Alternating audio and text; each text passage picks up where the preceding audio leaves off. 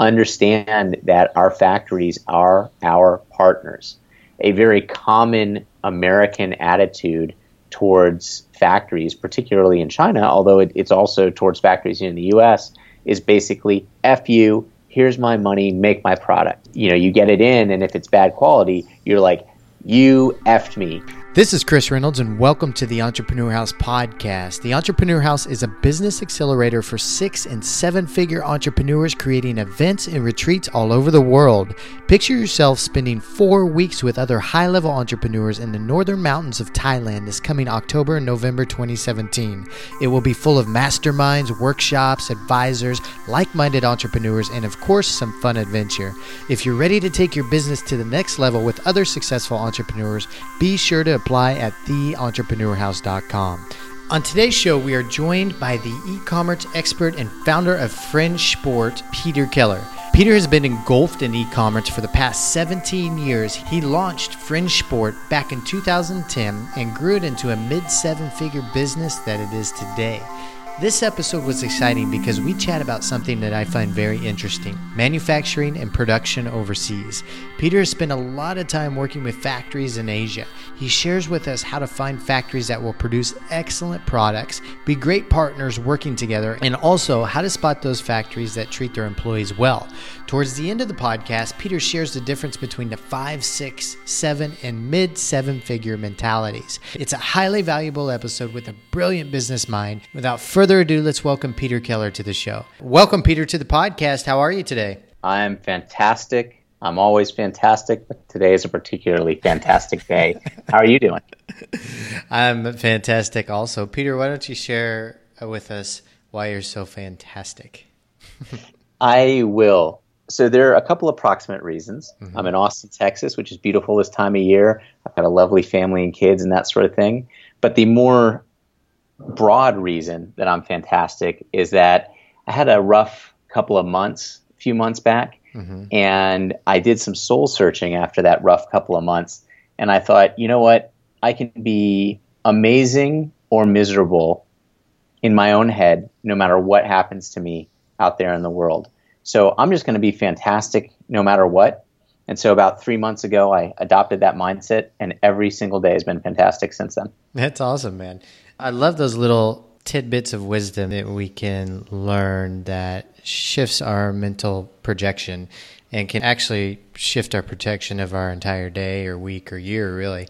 But they're so easy to apply. And we were talking the other day, and you mentioned this little tactic that you used the other day. I was like, you know what? I'm going to be fantastic today because that's what Peter Keller would do.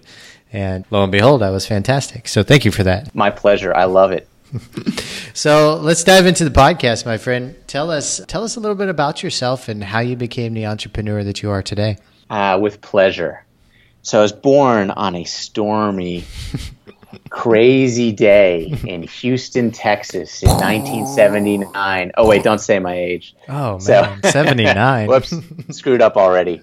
No, uh, yeah, I'm Peter Keller.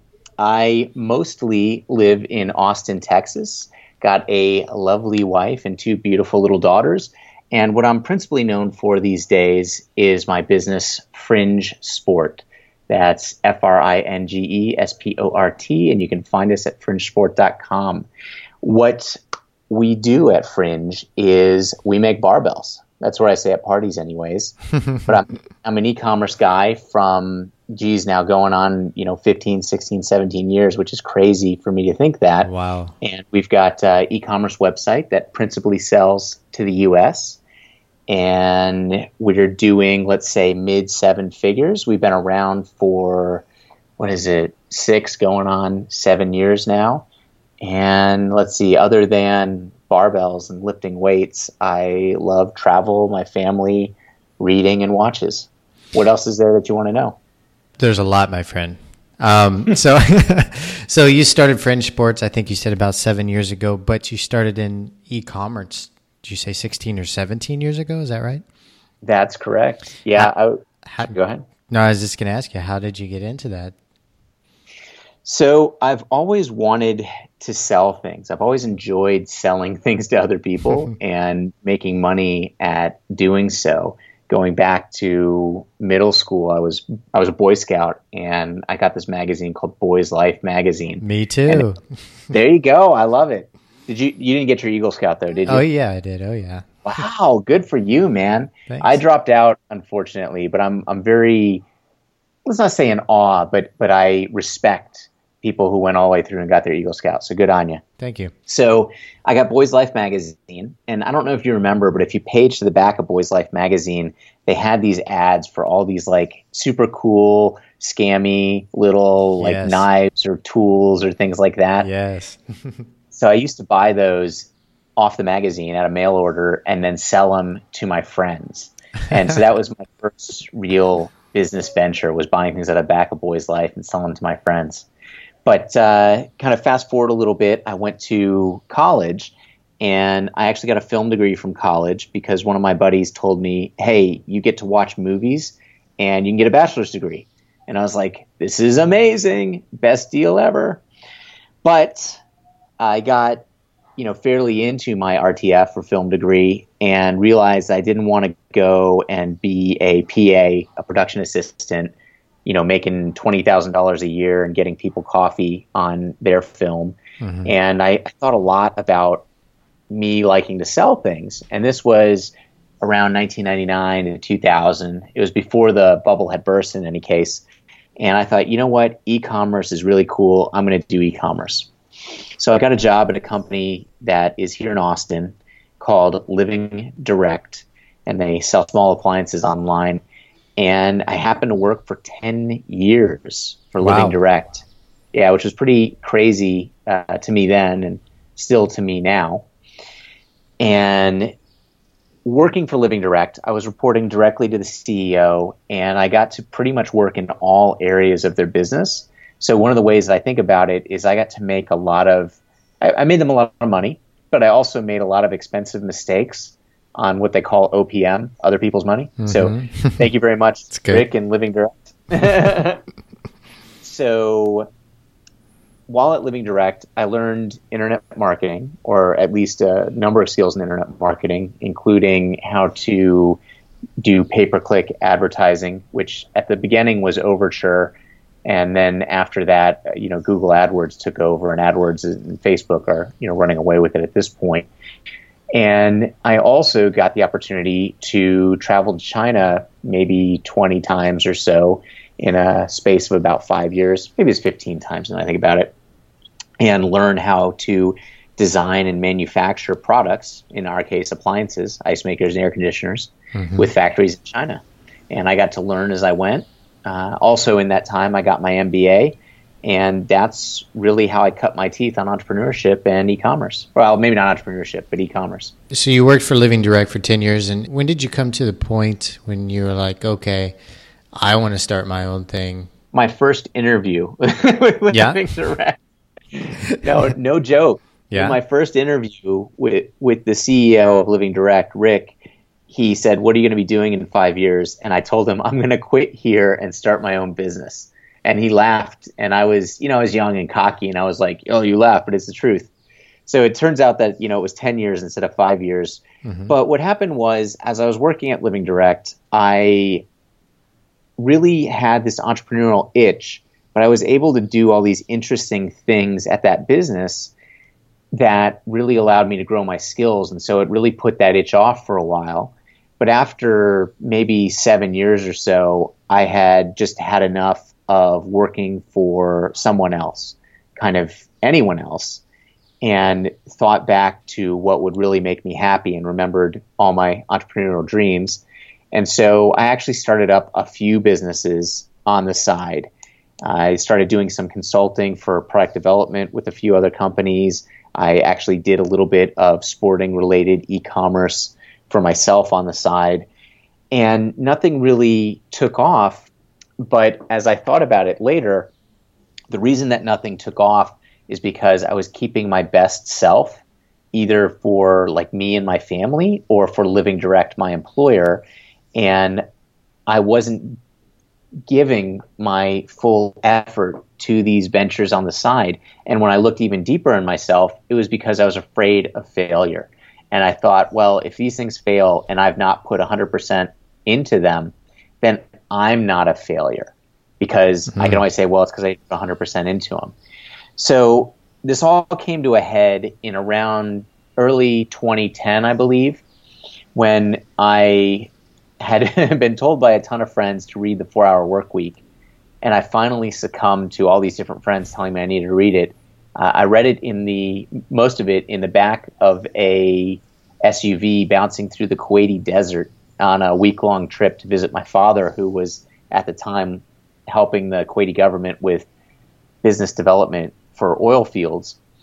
And when I was reading it, and maybe it was just the heat, or maybe it was bouncing around, but all these things in my brain suddenly clicked, and I said, you know what? I need to give something, my own venture, my full force of effort, and really go hard at it. And if it fails, just accept that it fails. And if it, you know, if I'm not willing to do that, then I need to shut up about my entrepreneurial dreams and just dedicate myself to being, you know, Mr. Corporate guy. Which, you know, it's not a bad fate, but uh, I'm glad I did what I did. So at that time, I was very interested in CrossFit, and I was very into sports in terms of me playing sports and working out and trail running and stuff like that. And I, I did run through a little bit of a niche selection exercise that I made up myself. But at the end of it, I thought, you know what?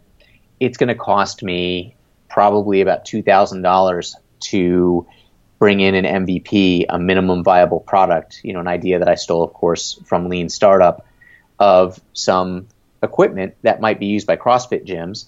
And if I can sell them some of this equipment, then I can probably sell them some other stuff too. So I brought in some gymnastics rings, which are just rings that you would throw up over a pull up bar and do pull ups or do some muscle ups, which is a CrossFit exercise, or body weight rows or something like that. Spent about two grand to bring those in, threw up a Shopify website, and started going to every CrossFit gym in Austin and saying, hey, buy my rings. Started sending them out for free to bloggers and saying, hey, buy my rings. Put them on eBay and threw some AdWords out there and started trying to slang rings. So that, that was how I got started. And this was seven years ago, correct? It was seven years ago. Yeah, it was 2010. Uh, I think like August, around August 1st, 2010 is when we notched our first sale. And so you're still growing fringe sports, and I imagine you're planning on doing that for a while now. But I've noticed how many products do you guys have now, Peter? We've probably, the last time I really looked at a SKU count, it was 500 SKUs. I would suggest that I probably have been lax in looking at a SKU count recently, uh-huh. and we're probably around 700, 800 at this point but you know, an SKU could be like, here's a green T-shirt in medium, and then here's a blue T-shirt in medium. So I would say if you're thinking about more or less unique products, we've probably got you know about a hundred products that might have different weights or colors spread out among all of them. How did it start off for you? Did you quit your job cold turkey and then start Fringe Sport, or did you do it alongside with your job before you made the leap? I did it alongside with my job for a mm-hmm. year. And so the first year, uh, so our, our, first full year of operation was 2011. And 2010 is when we notched our first sale, but I think we had like $10,000 worth of sales or something like that in 2010, so it barely counts. But then 2011, we did $100,000 worth of sales with no employees. You know, uh, we did get a warehouse towards the end of the year, but it was just me and my business partner just hustling and we both had jobs and we're just doing this on the side. So after that year of $100,000, it was a real decision point for me and, and also for my business partner. So I had been steeped in this four hour work week stuff. And one of the things, if you recall the four hour work week book, Tim Ferriss talks a lot about building a muse. So as I recall it, you know, forgive me if I'm slightly off on this definition. A muse is basically a business that's more or less passive income, or at least doesn't make you work on it very often, mm-hmm. and you can then go and you know live your life outside of that business. And so I was initially thinking that fringe sport could be that sort of business. You know, oh, this will be amazing. We'll you know work hard right now, create a business that we can then you know just kick off profit and cash to us, and we can go live on a beach and after that $100,000 year, it two things became apparent to me. One, Fringe was going to be a really bad muse. because it was going to require a lot of time and energy. Uh, let's say three things beginning with really bad muse, going to require a lot of time and energy. Number two, it also had the potential to be a really great business for our customers and for ourselves. And then three, tied in with two, is that I really enjoyed working on Fringe. And so uh, I was making a you know very nice six figure income. I was heading a staff of 11 or 12 people at the time with my corporate job. Uh, I was on expense account. I was traveling business class to Asia. Uh, so I had actually a pretty cushy gig over there. Mm-hmm. So it was a real, a real hard choice, I think, where I was choosing between comfort and the adventure of the unknown. And thankfully, and, and huge thanks to my wife, who was, you know, game to leap off into the unknown with me. We chose the unknown, and it's been, you know, one of the defining decisions of my life, and I'm super thankful that I did. But I, I went from making six figures in 2011 uh, when I was working my main gig, and this was a side hustle, so to speak, to making nothing in 2012. So I, I, took no salary or no funds from the company for 10 months. And then when I did start taking funds, I started paying myself $400 a week. So that was a pretty, pretty big step down. But, uh, but it's grown from there. what are some things that you did in that transition? Did you have some money put aside to take care of you during that time when you didn't have an income? When you started paying yourself $400 a week, is that basically your living expenses? for food? Were you just more frugal during that time, or so? So, what are the things that you did to stay above water? So, my wife was still working, and she at the time was working for the University of Texas. So, we did have good health insurance. Uh, one thing to mention. Uh, you know, God bless Valerie. She let me quit my six figure job when we had one kid and another one on the way. Wow. Which is just, uh, in hindsight, is crazy. Like, if if Peter from seven years ago came to me and said, Hey, my wife is pregnant, plus I got a kid, plus I got this six figure job. e- even me having gone through what I've gone through with Fringe, which is, is, you know, doing very well, I would say, man, this is a bad bet. Yeah, yeah. you know, this is not the time. Yeah. But what I did was I had some funds saved up uh, we also did have my wife bringing in some some money. We did notch down significantly our uh, living expenses and our standard of living, mm-hmm. and uh, yeah, that's pretty much what we did. And we just tried to tough it out as long as we possibly could, and just tried to take money out of the company as late as we possibly could and as minimally as we possibly could, so we could use the money in the company for working capital. Now, fast forward to today, and you guys are a mid seven figure business. And I think you mentioned in 2012 you were an 11 person team at six figures. So I'm curious, how big is your team now? So we're about 15 people now. And it's interesting, actually. We got up to about 30 people mm-hmm. a couple of years ago. That said, a, a number of them were part time and kind of warehouse people but we've since slimmed the team down very significantly, and it, has been a real. First of all, it was a real learning experience slimming the team down, and then it's been interesting to me to build the team back up. And uh, if any of my previous employees are listening, love, love, love you guys. I just wasn't a good enough leader back then. But as far as my current employees go, it's crazy how much more productive they are than kind of previous uh, iterations of, of the structure of the business. what are some of the things that you lacked beforehand as a leader as opposed to now? Yeah, that's huge. Great question. So, a lot of people have heard the phrase delegation versus abdication. Maybe it's not even a phrase, but but you've got these dualities of pushing something out to someone else mm-hmm. if you're leading them or managing them. You can either delegate a task to them or you can abdicate a task to them. And in the early days of Fringe, I was I thought I was delegating, but I was 100% abdicating. So a couple of markers that I just look at in my mind and and think, man, how could I realize that I wasn't doing this? is I was very fond of giving someone a relatively highish level goal and then saying, you figure it out, you know, or, uh, you know, I, I, I hope and I don't believe I ever said anybody to anybody, hey, that's your job. That's what I hired you for. But I know I certainly thought that in my head. Right. That I'd say, you know, hey, you know, grow traffic to the website, or here are our traffic goals. Uh, and the employee says, well, you know, how am I going to grow traffic? Ah, you figure it out. You know, that's a pretty egregious example, but I, absolutely, you know, I did things like that in the past. And that's frustrating for the employee. And then it's frustrating for me. And it's not good for the business. I mean, it's, it's just bad all the way around. And now what I do is so I, I have a relatively new business partner. Uh, I've been partners with him a little bit over two years.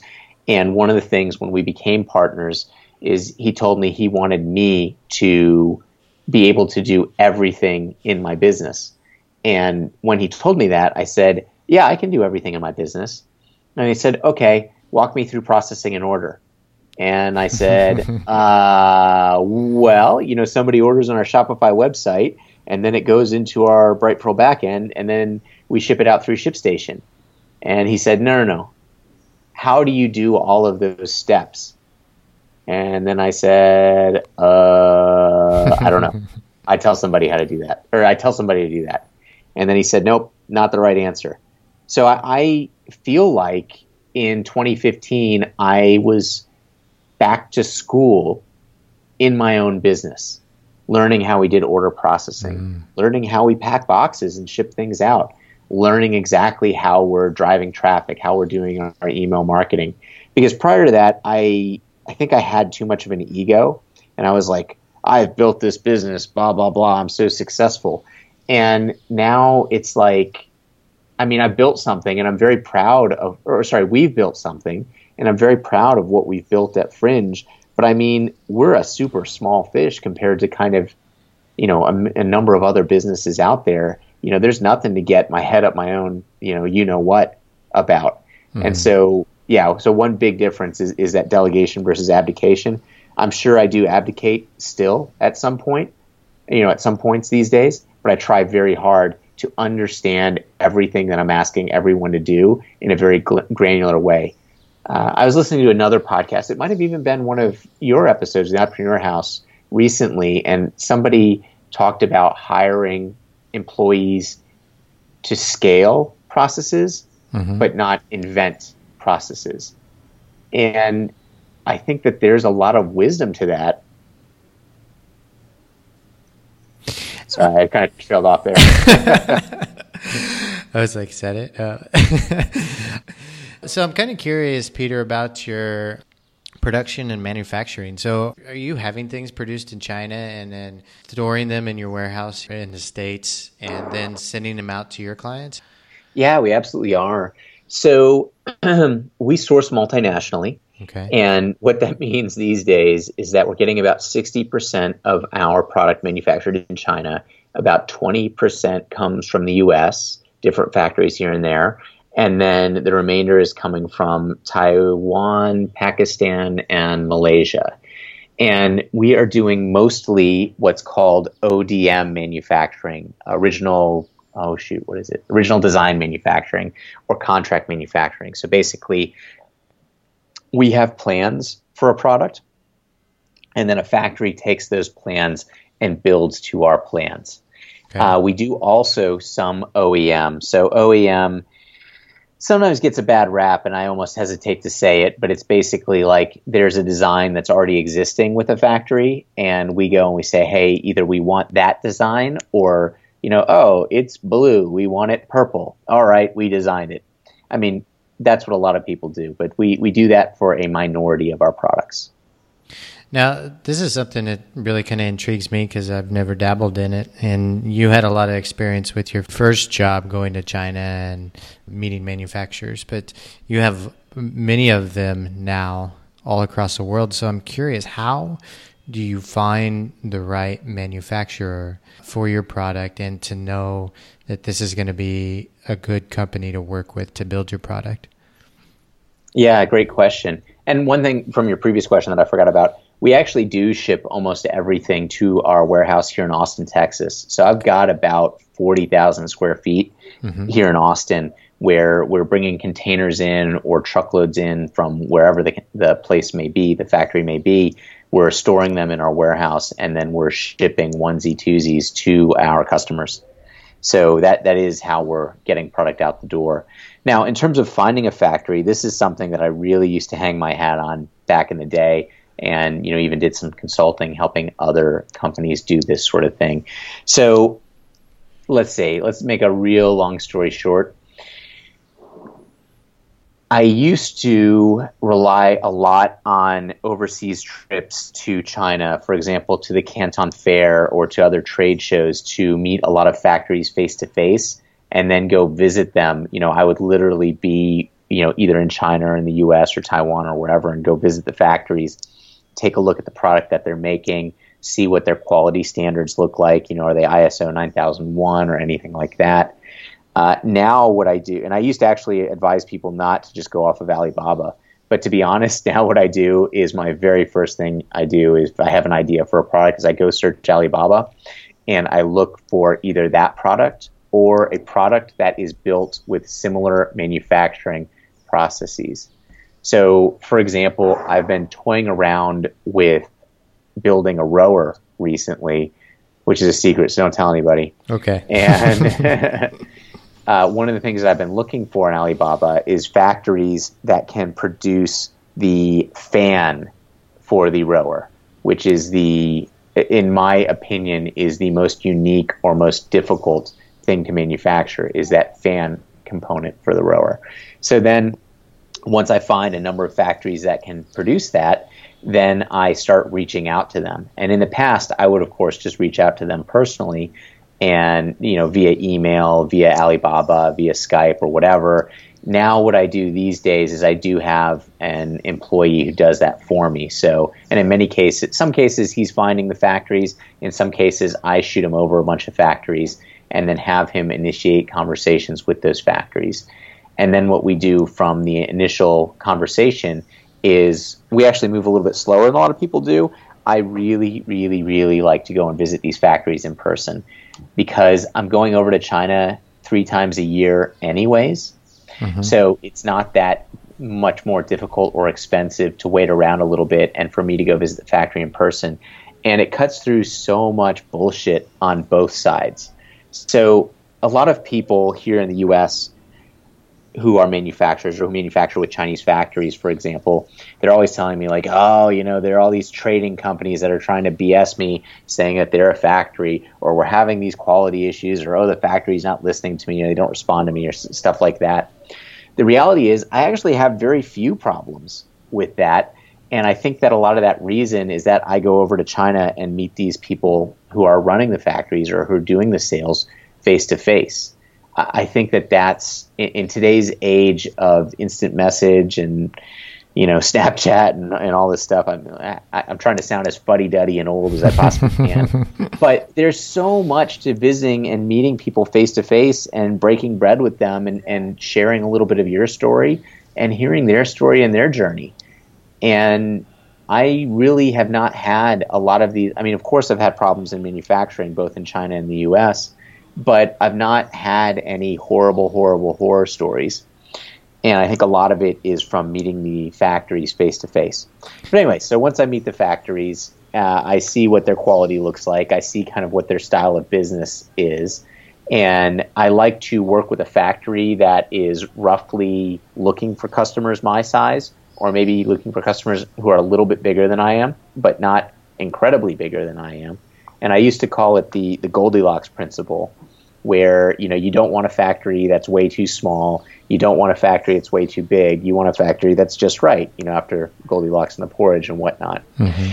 And the reason for that is a way too small factory is going to work their butts off to impress you in the sales process, but potentially their quality is not going to be sufficient when they're actually producing product a way too large factory, you may be able to worm your way in with that factory, and, and I've done it many a time.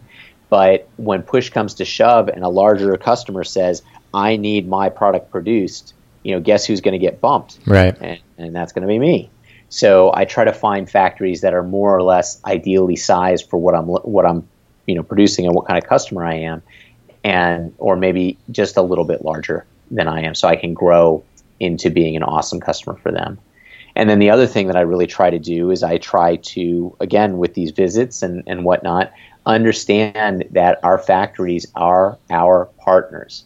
A very common American attitude towards factories, particularly in China, although it, it's also towards factories in the U.S., is basically "f you." Here's my money. Make my product, mm-hmm. and then you know you get it in, and if it's bad quality, you're like, "You effed me." You Chinese, you know, charlatan, or mm-hmm. I'm trying to not curse too much. I actually do curse a lot, but I'm trying to. Curse, but so there's a lot more curse words involved. But the reality is, uh, you know, my opinion has been since the start if you get poor quality product, it is your fault for not vetting the factory appropriately, for not communicating with the factory appropriately, and, you know, for screwing up.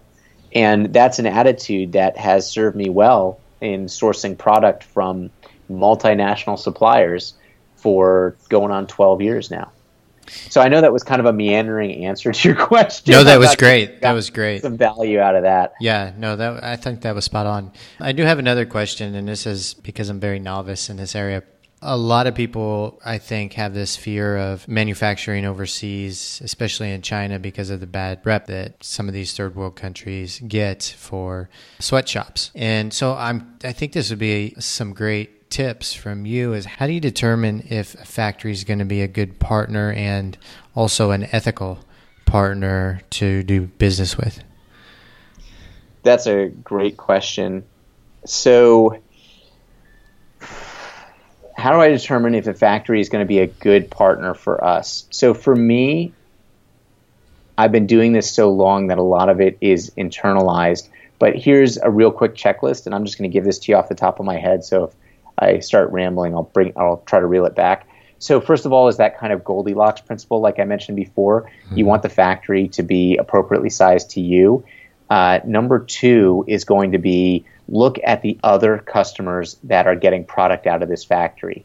Are they brands that you know that have a great, excuse me, a great reputation for quality in your market, or are they brands that have a crappy re- reputation for quality?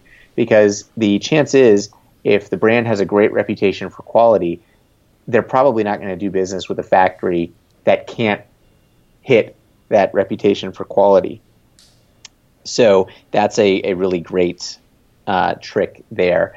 The other thing is when you go and visit the factory, if you are able to go visit the factory, you can, in fairly short order, start to figure out what sorts of factories are going to produce great quality.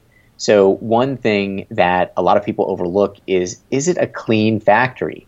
Now, clean can be relative in China versus the US, for example, but if the factory is well run, it should look like it's well run. Mm. You know, I, I remember the first place that I was getting my gymnastic rings out of, and this was back in 2010. It was not a great factory. And so when I went to go visit them, they were beside they were a multi-story factory that was beside kind of a side road in China. There was inventory just piled everywhere, both WIP, like work in process or like raw materials, mm-hmm. as well as finished goods, just piled haphazardly in piles everywhere. And when I asked for samples of like this product or that product, the Laoban, the factory boss, just grabbed me samples off of the piles of crap, you know, inventory that were lying around and just gave me samples. So, uh, one thing to mention is that if you're at a good factory and you see something cool like going down the production line, you're like, oh, hey, can I have that as a sample? The answer is probably going to either be no, or it's going to be like, oh, I'll have my guy grab that for you because they need to actually inventory in terms of like a physical inventory count mm-hmm. that product that's leaving. So if somebody's just willy nilly grabbing product and handing it to you, that means that there's some fairly severe failure in their systems and processes that's probably going to mean that they're not going to create good quality product. So another thing that I would mention here in terms of getting good quality product is looking at what the internal controls that the factory has for product and quality is. So, a good factory actually cares about the quality that they produce. A bad factory probably doesn't, and a bad factory probably is going to have quality standards imposed upon it by their customers. Whereas a good factory, of course, will have their customers' quality standards, but will also have internal quality standards and measures to try and track quality that they have uh, imposed themselves. So those are a few kind of shortcuts there. Now, in terms of you're talking kind of on like the human rights, ethical, sustainability aspect of factories. So that's something that is helped hugely by the fact that I actually go over to China and see the factories with my own two eyes. Yeah. So the reality of the situation is a lot of people will say, oh, a Chinese factory worker only makes a few dollars an hour or something like that compared to a US factory worker making 15, 30, 40 dollars an hour or something like that. The reality is you have to understand that there are different standards of living. So just because someone is paid what in a knee jerk way seems like a low salary or a low wage to you, that may not actually be a bad situation for that person. However, human rights violations are absolutely a bad situation no matter what, no matter, you know, what nation you're in or how much that person gets paid. So one of the things that I do is I actually work with a third party inspector who checks up on these things and I also go and inspect the factories myself. Now, I can't tell you that I'm any sort of ah, geez, I don't know, you know, United Nations inspector to try and figure out yeah. the welfare of these factories. But I will tell you, it's pretty easy to see the places that are terrible yeah. and the places that are pretty good. You know, one thing, for example, I, I remember I went one time to a foundry in China and I, I was at that point with one of my employees who's an American, a Westerner. And when we left the factory, he looked at me and he said, That factory reminds me of Mordor, which is the, the place where Sauron lives in The Lord of the Rings. You know, it's a volcano with ash here oh, yeah. and everything. Yeah. And so this was an iron foundry with, you know, molten iron. And he said, like, you know, people must uh, like what keeps someone from falling into the iron at this place and and burning alive and the reality is like nothing. They they had they're pouring molten iron into a hole in the ground, and so it's like holy crap, you know we don't want to do business with this factory. Yeah, because it, like, geez, I, I I don't even know. and what would happen if someone fell into the molten iron hole? Like I don't know if you could do anything in any case when someone falls into molten iron. Right, right. But but at this place, it would probably just be like, well, look at them and, and you know cover your ears so the screams aren't too loud. I'm sorry, I'm getting like way way off. But but suffice to say, when I saw that, I'm like, we're not doing business with these guys. right. You know, we just can't. So, uh, you know, in addition to the third party service for inspection that also does a little bit of human rights watch, you know, I go and visit the factories. I also talk with the factory bosses. Like some factory bosses just like some care about quality from some level of intrinsic or internal caring about quality, some of them care about their workers and some of them don't. Now, the caring about the workers may take a different form than it does in the US or in the West. So, for example, in China or in like a Confucian society, there is a lot of what I would call almost paternalistic feelings towards the employees. Mm-hmm. So the mm-hmm. factory boss or Lao Ban might treat the employees to some extent like his children or or kind of like inferiors to him in the social order, but in a again paternalistic way rather than let's say a feudal or like slave society way. And so the paternalistic stuff I can live with because I, I believe, based on my Lao Wai, my foreigner, my limited understanding of the culture, you know, that that's a pretty key part of the culture, just like you respect your elders in China or whatever. Or whatever that sounds bad. Just like you know, built in the Confucian society is the the filial duty and respect to elders. That's right. a way better way of saying it. Um, but you know, if a factory owner basically treats his his workers like slaves or like vassals, then then that's really not a good thing. Yeah. So again, another rambling answer for you, as I want to give. Some incredible information. Thanks. Peter, I want to ask you one final question that I think you can give some good feedback on. And I've noticed quite a bit of commonality in, in a lot of these answers, which is to be expected for this question specifically amongst different guests that we've had on the show. But I want to ask you what you believe for yourself is the difference between your five figure mentality, six figure mentality, seven figure mentality, and then also I want to address that to mid seven figure mentality. I love it. Great question. Thank you so much. Yeah. So, five figure mentality was the side hustle mentality. I was working another job. I was just like, hey, how can I make some money on the side? I had mentioned before, you know, Tim Ferriss and the four hour work week.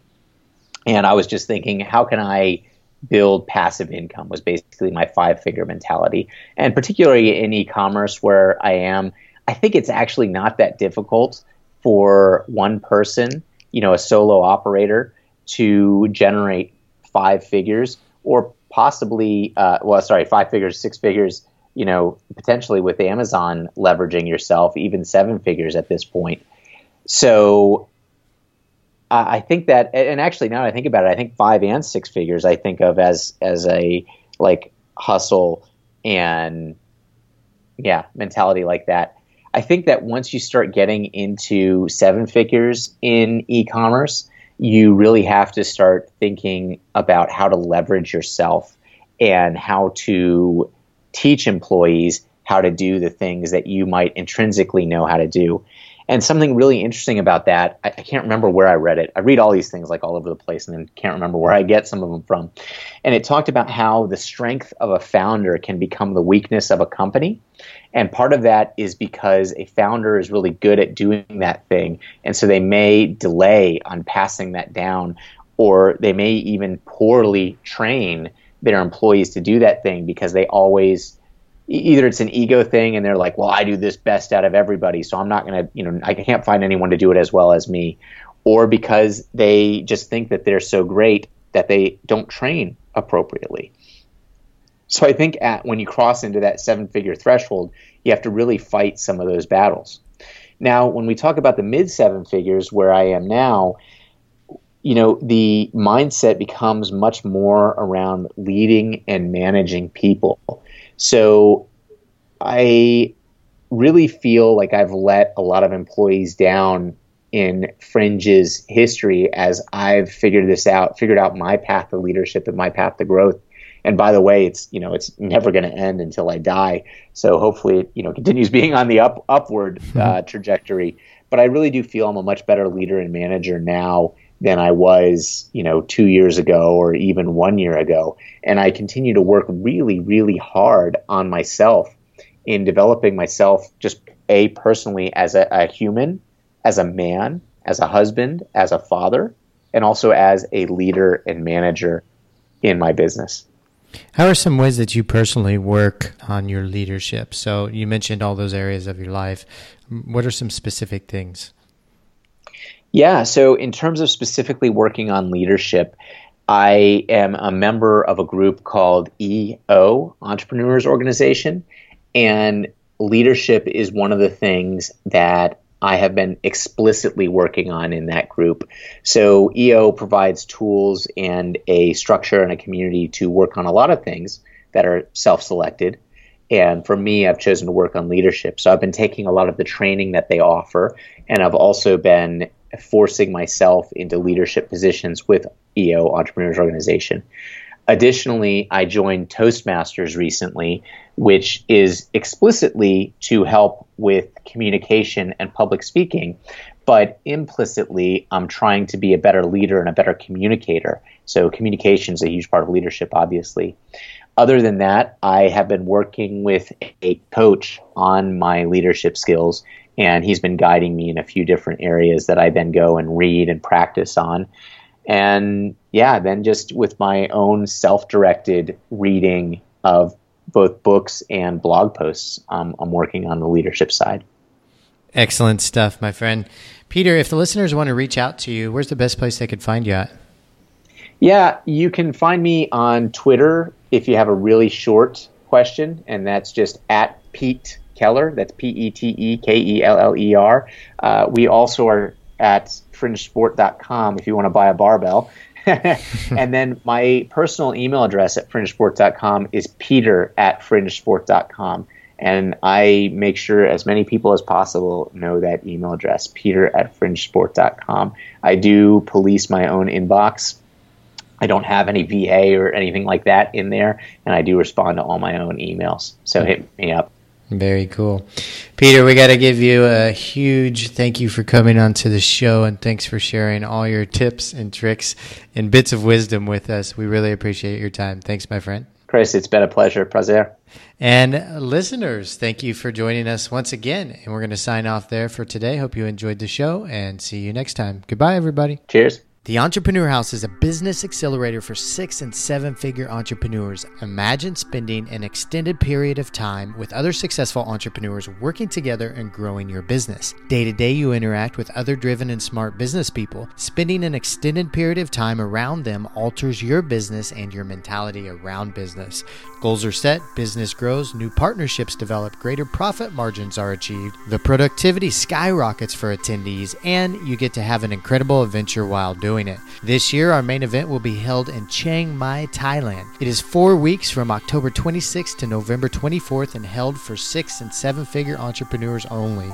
It will be full of workshops, masterminds, advisors, co working, and fun weekend social events. Be sure to check out the details at theentrepreneurhouse.com as soon as possible. This event will fill up fast. For those of you that are interested and have some questions, be sure to contact us through theentrepreneurhouse.com forward slash contact. We will respond as soon as possible. For now, saludos from somewhere in the world.